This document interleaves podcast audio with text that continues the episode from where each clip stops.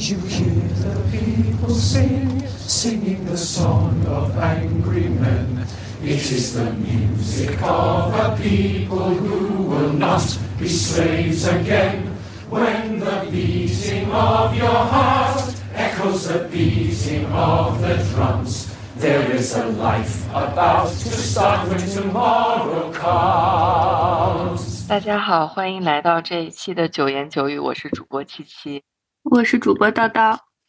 这期节目是在我的热烈恳求下，叨叨才愿意录制的。本来他就觉得录了也不能播，干嘛要录啊？就是就是浪费感情。因为我们上一期节目就被强制要求删除了部分内容。嗯，在此之前的话，我们应该只有一期节目被删减过吧？就是讲宗教的那一期。而且被删减的被删减的部分是我们俩完全不能没想到的。对对对对。上一期节目又被删减了，所以我们在想，可能现在的舆情管控变得更严格了吧？然后叨叨就觉得，我们真的要录这一期吗？万一我们就冲塔失败，然后节目就整个被下架了呢？对，就是就是，虽然也有想说点什么的欲望，就是我是一直以来都有这种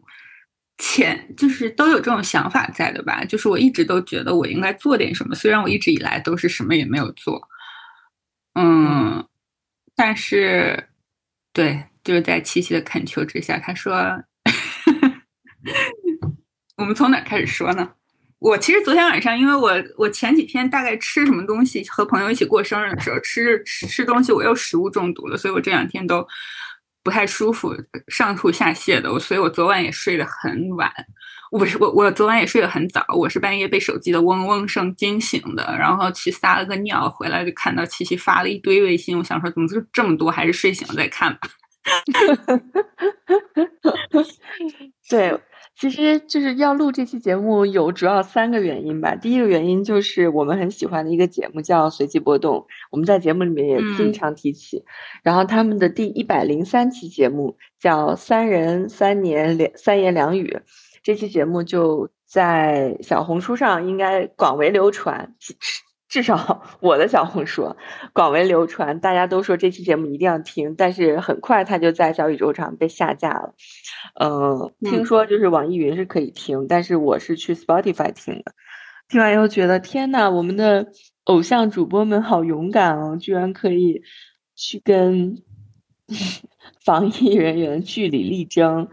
呃，争取自己的权利，而且敢说一些很就我们完全不敢说的话。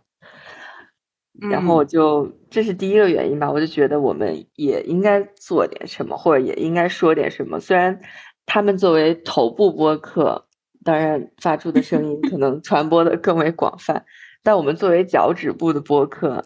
也也还是要做一点什么的。对，就是不能成为一个犬儒主义者。对，就是我觉得，我觉得吧，其实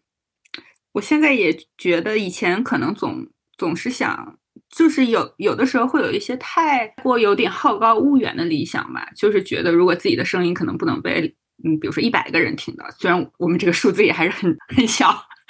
然后那你说的话就是没有意义的。但是其实我想想，我觉得我回顾我长到现在，我觉得对我影响最大的可能就是那么几个老师。那他可能也没有想到过，他说的话对于我这一个人，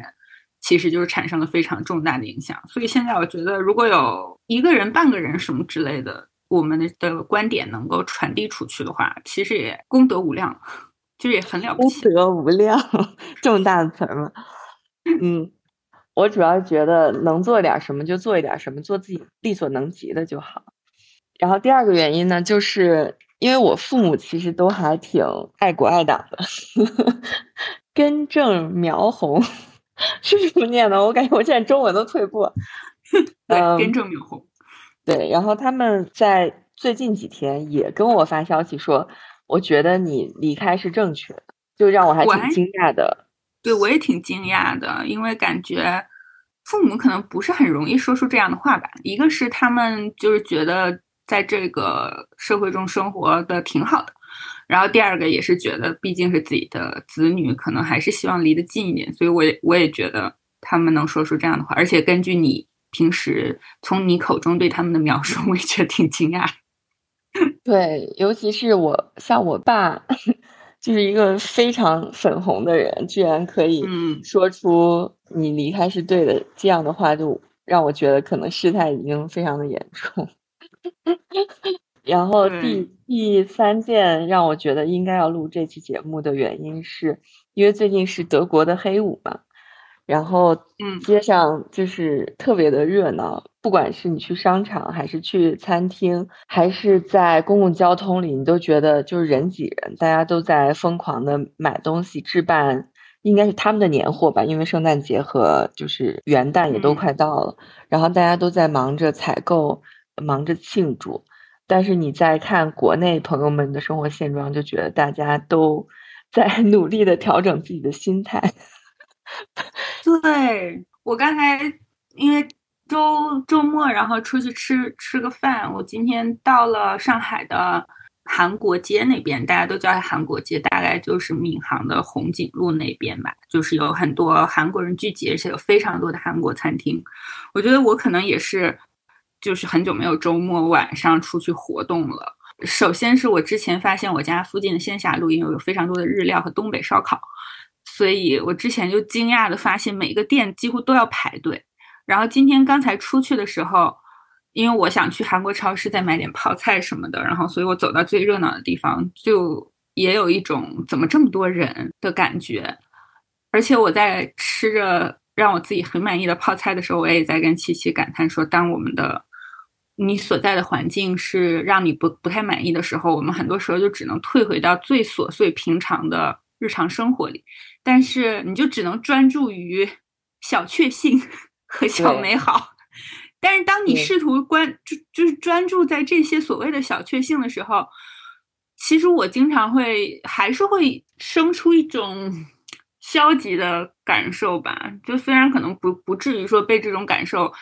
二十四小时的困扰，但是还是时不时的会生出一种这样的感受，因为这是你相当于好像是被动退回了自己的日常生活中，而不是说我主动选择我就要待在这个我自己的生活里。对，就是小确幸应该也是最近几年火起来的词吧？就大家好像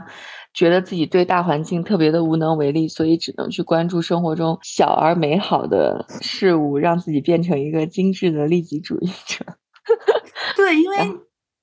所以你看，这这就是本来，哎呀，这个方法论本这种心理调试方法论本身，我觉得就是一种消极的方法论。嗯，就是你只能退回到自己的内心，去安抚自己的内心，就跟他说：“你乖，你要听话。”现在反正就这样事儿了，对，你就也安分守己一点，然后就顺畅自然一点，不要钻牛角尖，不要非要拧巴着去想问题。对，所以今年上半年就上海春天的时候，你就看到朋友圈所有人都都在种葱。对对对，因为别的东西你也发不了，然后你就只能发点自己日常的东西，但也能发的东西非常的有限，就只能所有人都在种葱。嗯，就这件事儿让人觉得还挺有意思的。嗯，所以我觉得我们这期节目的话，可能就是我们的冲塔特辑。假如假如之后没有别的节目了，那我们可以纪念一下，今年是二零二二年十一月二十六日，我们正在录制一期九言九语的冲塔特辑。对我们希望火灾中遭遇不幸的人们都能得到他们应该有的对待吧。对，在叨叨的建议之下呢，就是。我觉得我们可以不要那么直接的去说一些话题，毕竟我们希望给大家呈现一个完整的对话，而不是像上一期节目一样被阉割掉很多内容。那这期节目的话，我们可以先聊一聊别的国家。我们我们可以先聊聊世界杯，就是伊朗对 之前的那个表现。因为我不知道大家有没有看这一届的世界杯，我也是零零星星的看了一些片段，然后对我目前来说冲击比较大的一个画面就是英格兰对伊朗队的那一场比赛的开场。如果对国际政治稍微有一点关心的听众们也知道，伊朗前段时间发生了一个非常惨绝人寰的事，就是一名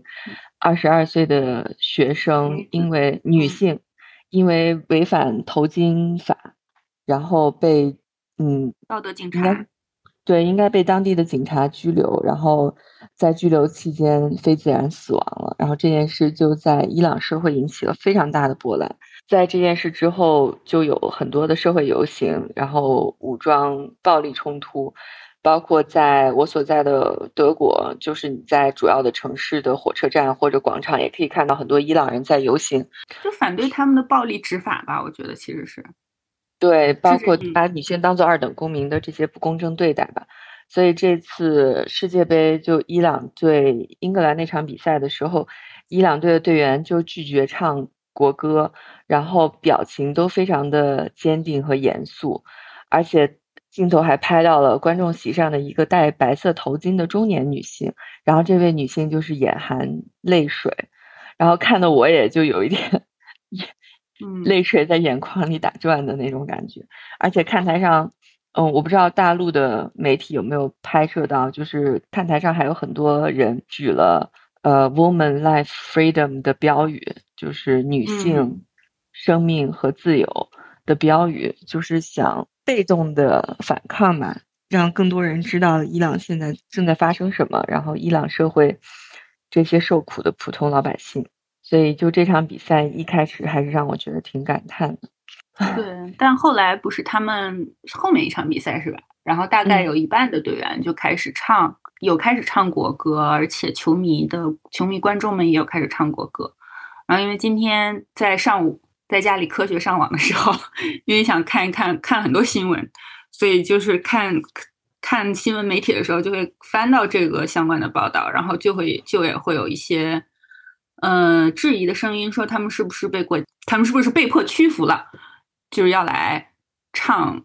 这个国歌。嗯，我我不知道，我对于就是像世界杯这种体育赛事，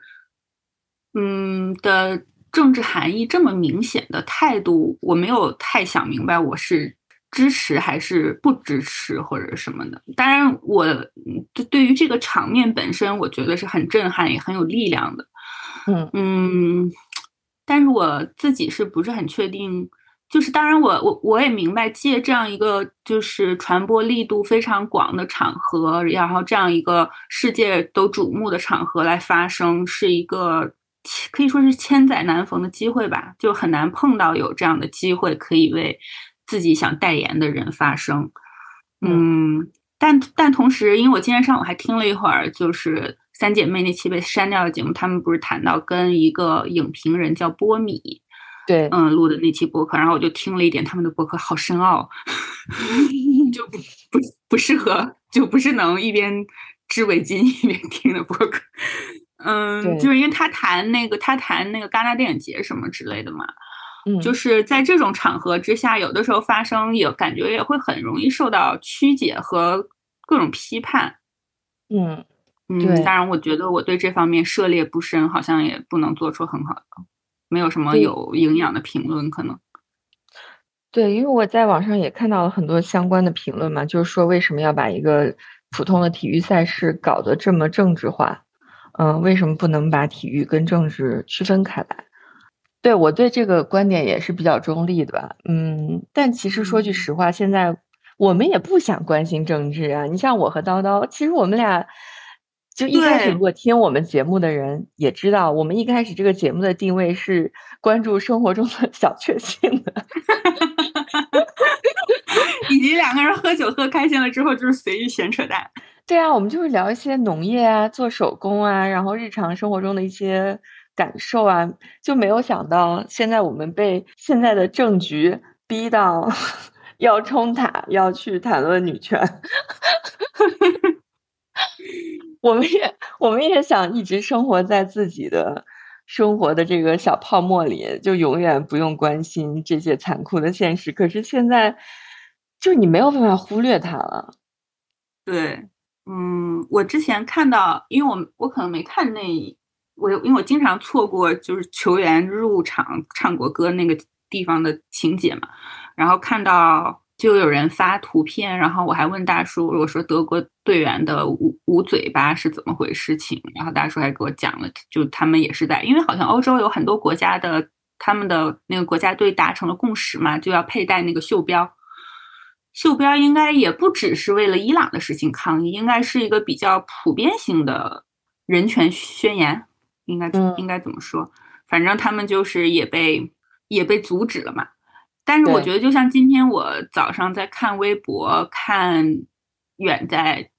祖国新疆的 网友们的评论的时候，就有的时候你确实就你还就是人嘛，我觉得你还是确实会被很多你不认识的人团结起来，为了同一件事情在发出声音而感动的，就是这种感觉还是挺感动。对，我是昨天晚上。嗯，时隔四年，第一次打开了朋友圈，因为我是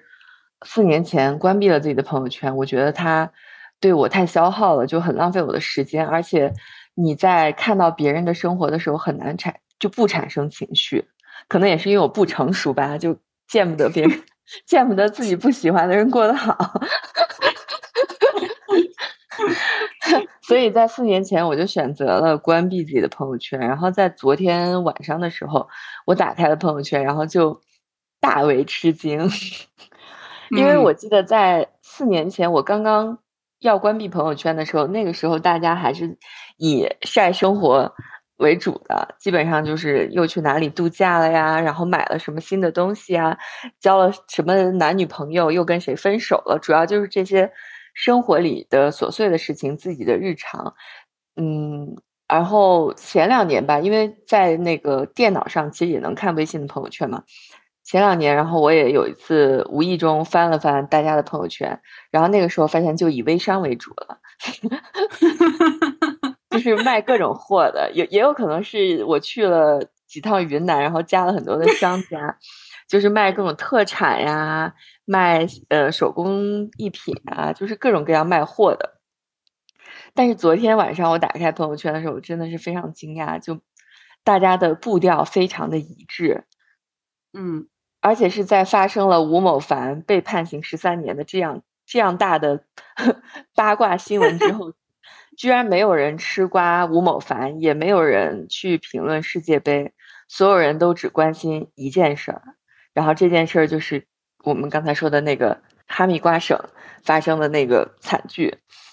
就大家都在转发，比如说国际歌啊，或者义勇军进行曲，或者是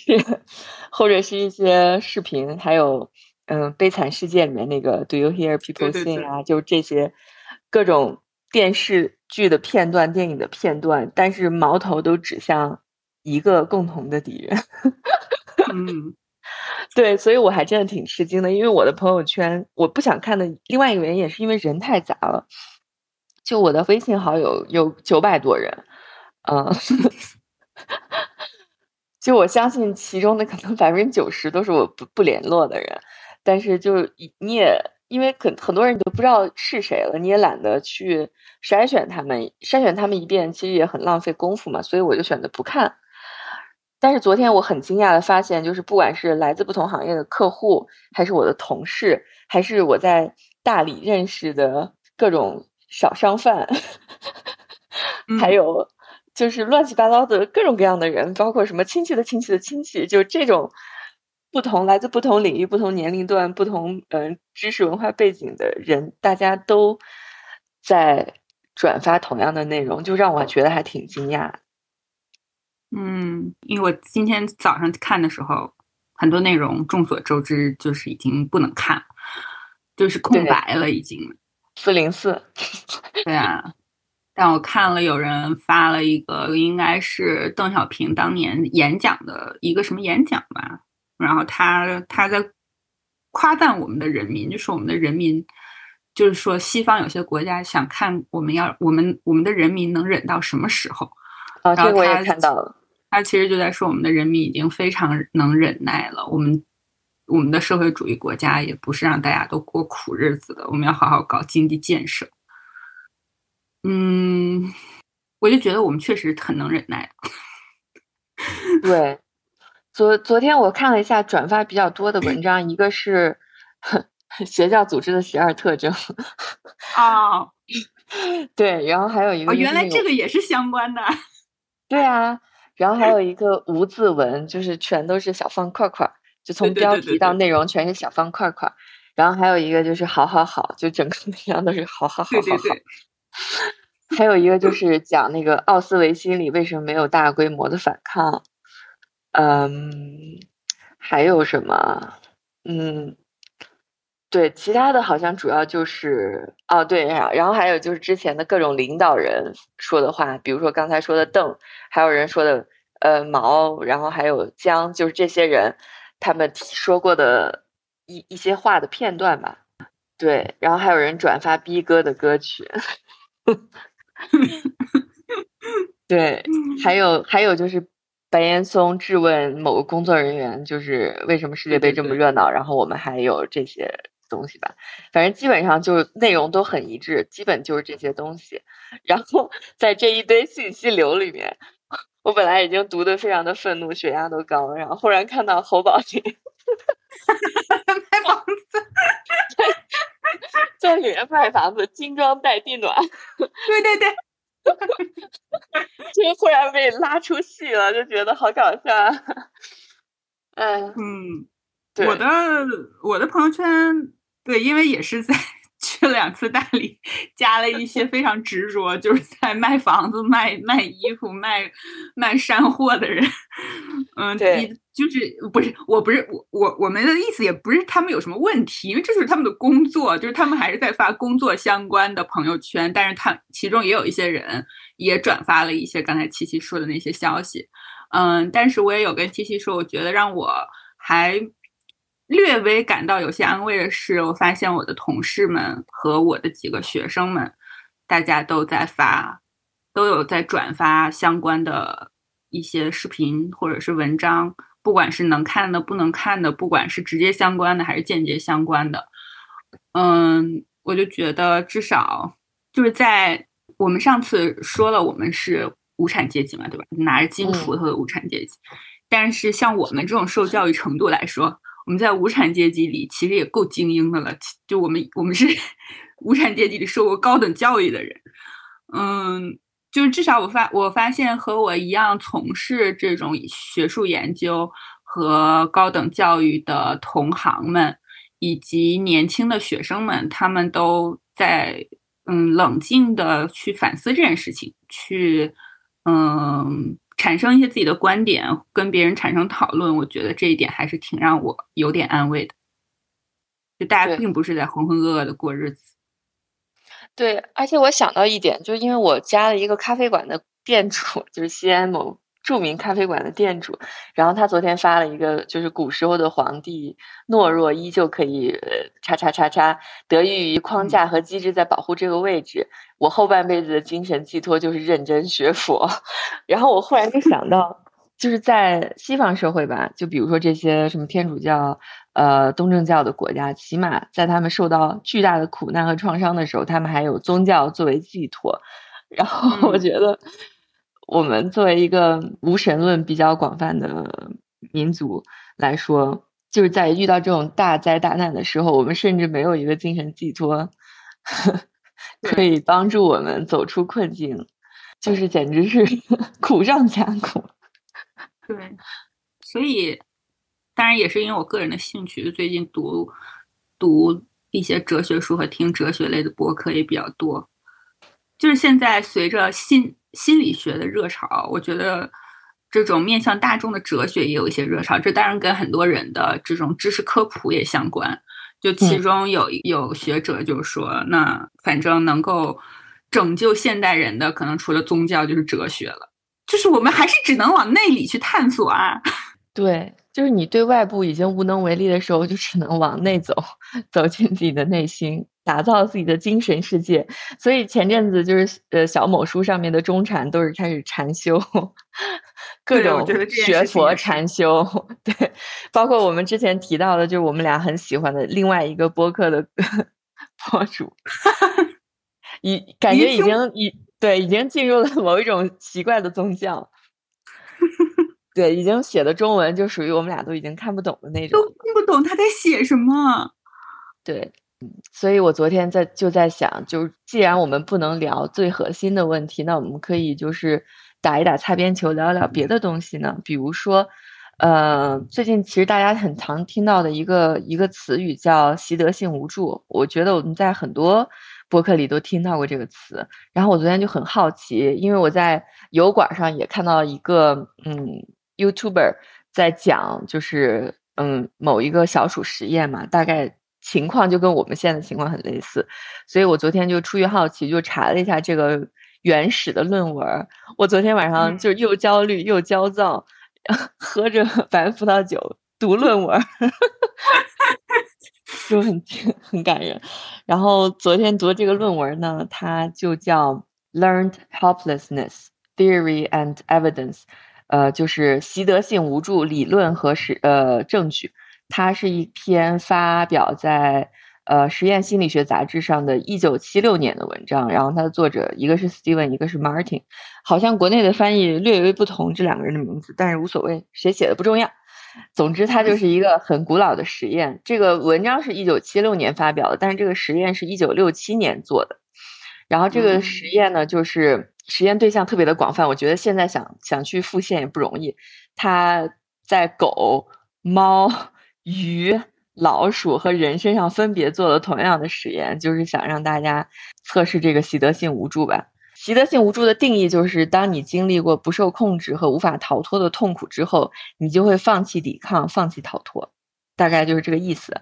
然后这个实验的设计呢，就是呃，我们就从狗来说吧，因为狗。嗯的这个实验好像是他们做的第一组实验，他们把很多很多狗分成了三组。第一组狗呢，就是在你就只是把你拴着，但是啥也不对你做。第二组狗呢，就是把你拴着，但是同时电击你。但是呢，你这个电击是可以通过某种反应控制它的，比如说你按一下某个按钮，这个电击就会停止。对，然后第三组狗呢，就是。不仅把你拴着电击你，而且你的这个电击是不能通过任何行为去停止的，就是不管你怎么按按钮，这个电击都不会停止，做啥都没有用，都会被电击。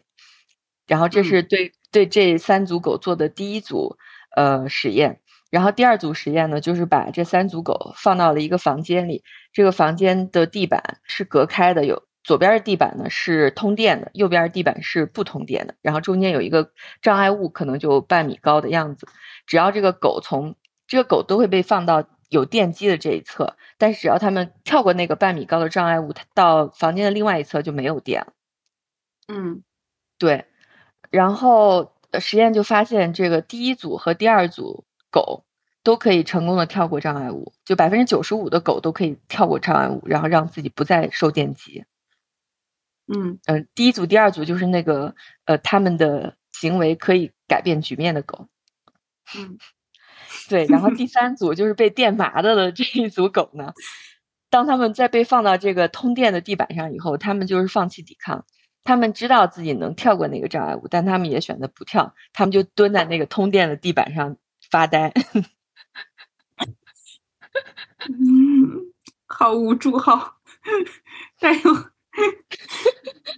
对，然后他这个实验第三组狗一共有一百五十只狗，其中一百只狗都选择留在原地被电击，只有五十只狗成功的跳过了障碍物。就哪怕是他们在之前受过不受控制的电击，然后在这个糟糕的局面之下，还是可以自己嗯挣脱跳过障碍物，然后让自己免受电击。就所以这个狗里面也有乐观狗和悲观狗。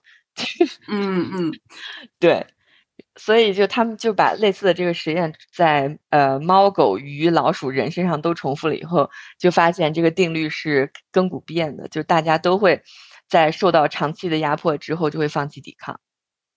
哦，对，就是说，如果你认为自己无法掌握这个局面，不断的受挫，不断的经历不可控的事件，你就会相信你的行为没有办法改变结果，你感到自己对一切都无能为力。丧失信心，陷入一种无助的心理状态。对，嗯，我觉得这跟我之前看的那个，就很久前我的心理咨询师让我看了，但我看了一会儿，又觉得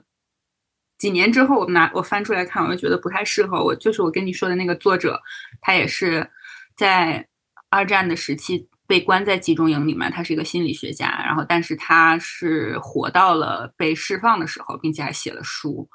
这个这个确实就符合当时的场景，因为大家都从被抓进火车不知道往哪儿开开始，他们就知道自己什么都做不了。就是他可能没有亲身经历过这种被电击的感觉，但是他从道听途说的消息已经足够让大家无助了。对，大家可能就觉得自己反正也做不了什么，就不如什么都不做吧。嗯嗯，这个就让我也想到我认识的一个阿姨的故事，就是她是我妈妈的一个朋友，她在小的时候，因为她爸爸就就有家暴倾向，所以就经常打她妈妈和她，然后她。呃，长大以后结婚之后嫁的那个男人也是一个有家暴倾向的人，就是会经常殴打她。但是她作为一个在商场就是商界比较成功的女性，她却从来没有想过离婚。就这一点，让她周围的所有朋友都很惊讶，就觉得你为什么不离婚呢？你又不差钱，你又不是像很多被家暴的女性，觉得自己没有办法糊口，所以选择就是继续接受这种暴力。然后她就觉得。呃，反正我嫁给别的男人可能也是这样的，因为他生命中重要的男人都是这样的，所以他就觉得可能自己做任何事情都改变不了自己挨打的这个命运。嗯，对我们其实还挺容易产生这种心理惯性的感觉。是的，我觉得我们现在就基本上 大家处于一个这样的局面吧，就是如果人家非要让你。每天捅鼻子，你就觉得啊，那我反正我也做不了什么，我就每天遭受捅。对，对，然后别人在你楼下放一个薄薄的铁丝或者铁皮，你就觉得啊，那我就出不去了。实际上，按随机三姐妹昨天说的那句话，就是铁皮也没那么厚。对，而且确实，除了他们之之外，在我觉得北京人也是够惨，也是挺郁闷的。嗯，就是身在祖国的首都，当然不小心就承担了更多的责任，就被被承担了更多的责任。但是我看也应该也是，就是除了那个视野讲的他自己的故事以外，应好像也是有其他社区的居民，因为就是嗯抗议不太合理的，就把大家关在家里或者是什么的，就是也得到了。嗯，让人满意的解释吧，或者让人满意的结果。嗯，哎，但是我还是觉得看不见的手的 忍耐力是有限的。对，而且我觉得大家就在长期的这种压抑之下，都变得富有创造性。我今天早上在朋友圈看到一个人的聊天记录是。嗯，就他们小区里也在讨论这个铁皮的事儿嘛，然后就有人说建议低风险封闭区用绿色铁皮，中风险用黄色铁皮，高风险用红色铁皮。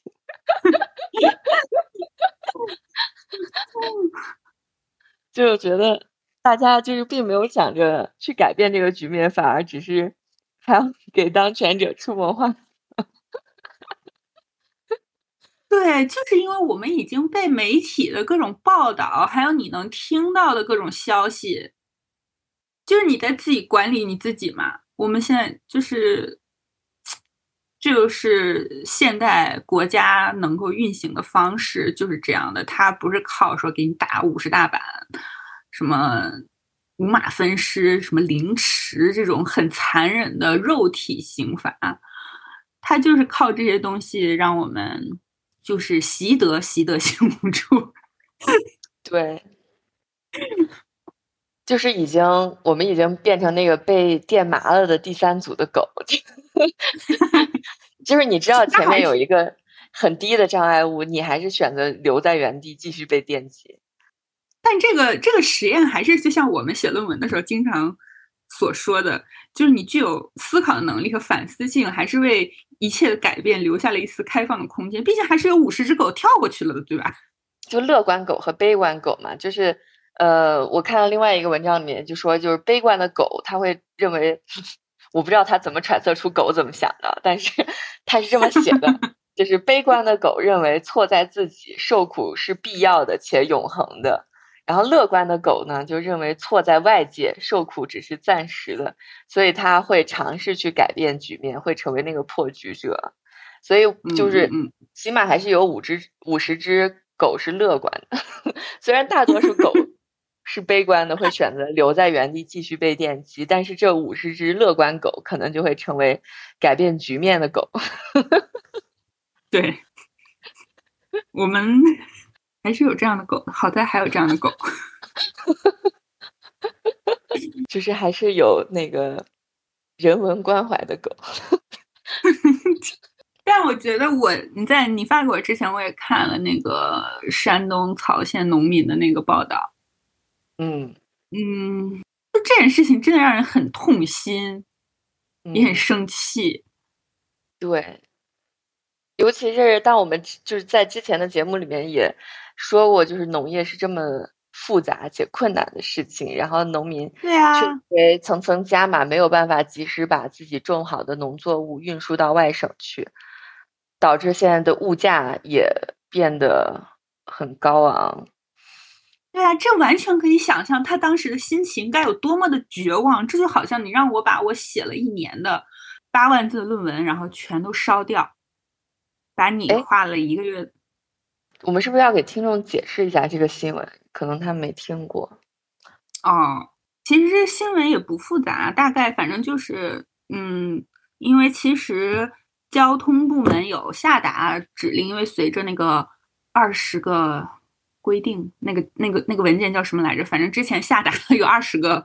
条目的规定就包括什么取消中风险区等等之类的，所以交通部门其实是有下达指令的，就是按照官方的规定是不能对货运司机，呃进行就是有这种不合理的要什么，不管是不让他过也好啊，还是说你呃要那个那个。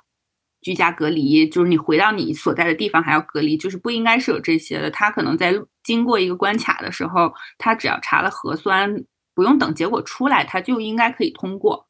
嗯，但是就像那个文章里揣测的，层层层加码为什么会产生？因为层层加码只是我可能会被批评一下，就是我没有。我可能只是会被口口头批评一下，如果我是下达这个命令的人来说，但是如果我让他过了，呃，发生了什么意外的话，这个后果可能对于下达这个指令的人来说，他衡量一下是没有办法承担的。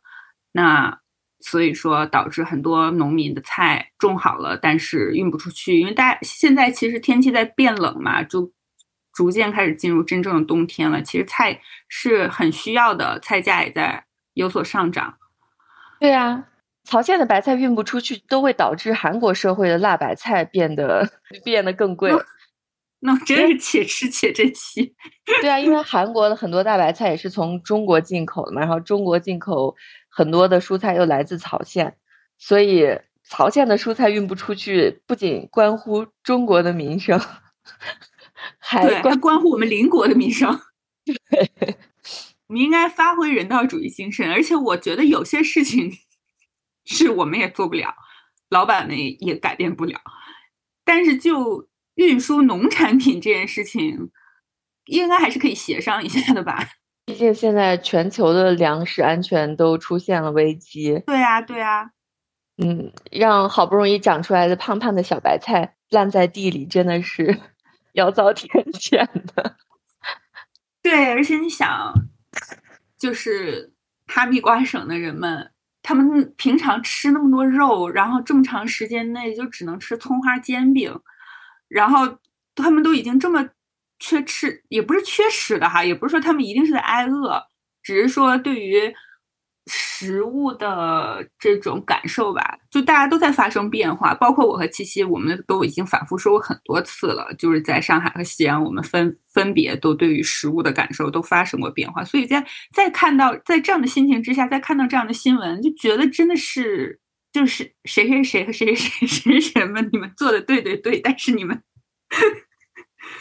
嗯，就我们要多替他人着想一下嘛，对吧？嗯，对。所以，作为一个普通人，就 我们除了要去关注社会上正在发生什么，包括其他国家正在发生什么，我们不应该只关心自己身边发生的事情，因为你看到别的人怎么做了，你才能知道你可能也能做一些什么。嗯，对，我觉得像刚才说的那个习得性无处的那个，就有一个让我们自己保持清醒的一个很好的方法，就是想一想，实然并不是应然，实然也不应该用来解释应然，就是你，嗯，就是它摆在你面前的事实，就你是反复被电击，你就拴在那儿被电击，但这并不是，它就应该这样。一个是这个环境不应该这样。就一直电击你，另一个就是你自己也不应该这样，就默默的待在那儿，变成一个傻狗。对我都没有办法想象他给猫做这个实验的时候，就是那个猫就窝在那儿被电击。呃，对，不能接。我觉得现在通过伦理审查吧，可能真的现在肯定不行，现在可能只能小鼠了吧。这毕竟它是一个一九 一九六七年的实验，它甚至可以电人，就是。现在肯定做不了。嗯嗯，好了，叨叨要开始念沈从文了。我上期节目后来不是发了一段话嘛，就也确实从这儿受到了一些鼓励。我受到的一方面是感受到了共情，我也没想到我会对沈从文产生共情，明明对身边的很多人都不能共情。嗯。呃，真的是两本特别厚的书，我应该也是当时看哪个播客听到的。嗯，我感觉一个让我印象很深的事情就是，当年从他一九，在一九三八年之前，就是他们都迁到昆明去了嘛。然后包括当年就是很多很多大学教授还有学生，他们都迁到那边去。当然，在那之前也有相应的就是文章发表的审查审查制度，就是当年的当局对他的审查制度。然后，嗯，应该是。在他的一九三八年的时候，他当时正准备写一篇新的小说，叫《长河》。就大家都知道，他最有名的那篇小说《边城》，就是以湘西小城为背景，写的很，嗯，小桥流水人家的湘西的民间的生活。然后他后面准备写的这篇，就是打算写一些民生疾苦，以及当地的湘西的一些，呃，很基层的军人。小兵们他们的生活是怎么样的？就是他其实很想写这些东西，嗯，但是事实是，当当时桂林的一个出版社正准备出版他这个《长河》的第一卷，没想到十四万字的书稿都被扣了，然后在重庆、桂林两度被审查，各有删删减，却仍然不能出版。原因是从目下检审制度的原则来衡量它时，作品的忠实便不免多处忌讳，转。容易成为无意之业了，因此，像作品最先在香港发表，被删节了一部分，至前后始终不一致。去年重写文重重写分章发表时，又有部分篇章不能刊载。到预备在桂林印行送审时，且被检查处认为思想不妥，全部扣留。幸得朋友呃帮我辗转交涉，敬送重庆复审，重加删节，方还能复印。嗯，这是他一九四三年写的题记里面的话。事实上，复印仍然只是一种设想，就是压根儿没有复印。嗯，一直到了一九四三年，这本书，嗯，到重庆校社的时候，才知道并没有送过去。嗯，发到桂林的时候，就重重庆审审查的时候就删去了很多字，然后再发到桂林，仍然被删去了数千字。嗯，就是当时不仅是沈从文，那很多很就不让你不免感叹一下 历史又历史事件历史事件的相似性。就他当时是一是一九三几年到四几年的这个时候吧，嗯，我们能说他，当然他后来又经历了很多。他本来就是一个不入流的人。我上次说，我认为理想主义，我还是非常珍惜和喜欢理想主义这种不入流的品质。就是感觉每个时代都有一些不入流的人，嗯，但是他有点让我感动的是，在这种时候，就他像我们一样，其实只能退缩回自己的内心。嗯，包括在一九五五几年的时候，然后去。革命 学校参加政治思想学习，然后去参加地方的土改，就是要把他改造成一个新时代的作家。但是他拒绝了，他就觉得我年纪已经大了，思维方式我就是这样了，我可能改也改不好了，所以他就转而投投身这种历史古文物的保护，包括他写了，呃。做了很多有关中国古代服饰，然后还有纺织品的研究。我觉得其实他做的事情本身是非常有意义的。但是从某一个角度来说，你就可以说他是个懦弱的人，就他并没有坚持用自己的笔，坚持去写什么东西，而是说那你们不让我写我想写的东西，我就不写了，我去做点别的有意义的事情。这也是他经过很严重的精神疾病之后，然后也试图自杀，他找出了自己一个活下去的办法。嗯，我我还想说，就是在一九四六年的时候，他写了一篇文章，就是叫《从现实学习》。嗯，他有，就是他在那个时候一做，他为什么被看作一个不入流的人？是他坚持认为文学应该是和政治分开的。就是当年因为很多文人都投身轰轰烈烈的政治运动。嗯，试图用自己的笔去作战，或者是帮某一个群体发声，但是他一直拒绝做这件事情。但是，就像我们现在一样，我和七七其实像我们两个，很多时候也都是沉默的吧。我其实有的时候觉得，作为一个读，当年还也学了新闻，然后一直在嗯女性主义的研究中心里读博士，我看到我的很多英国的朋友，他们都一直在不停。没有停止的、持续不断的去从各个方面去指出有一些这个包括妇女儿童的权益，以这个为代表吧，这个因为这个比较好说，嗯的各种。就虽然现实是这样，但是不应该是这样的一些事情，就很多人都在发生。然后我就有的时候我也像三姐妹讲的，就我我有的时候也在谴责自己，就想说你怎么这么懒，而且这么这么懦弱，你什么都没有说，就只是自己好像觉得我自己一个人清醒就好了。嗯，但是这个时候，一九四六年，嗯，沈从文写了一篇文章，叫《从现实学习》。然后他说了一些话，他说，在这段时间中，对于能变更自己、重造自己、去适应时代、追求理想，终又因为愚人一击而毁去的朋友，我充满敬意。可是，对于另外那更多数的同事，用一个完全沉默来承担战争所给予他们本身的苦难和工作所受的挫折限制，有的时候反而被年轻人误解，但还是用沉默来否定这个现实的时报同样敬意。为的是他们的死，他们的不死都有其庄严与沉痛，而生者的担负以及其意义影响于国家明日尤其重大。我明白，我记住，这对我也即是一种教育。嗯，就是我觉得，我也是因为实在不知道我还能说点什么，做点什么。我刚才在路上还也在跟大叔讨论这个问题，他说你。保持清醒就已经没有参与做什么你觉得你不想做的事情，就已经相当于是在做点什么了。你觉得那是？我觉得，但我有的时候又觉得这只是一种自我安慰而已。其实，嗯，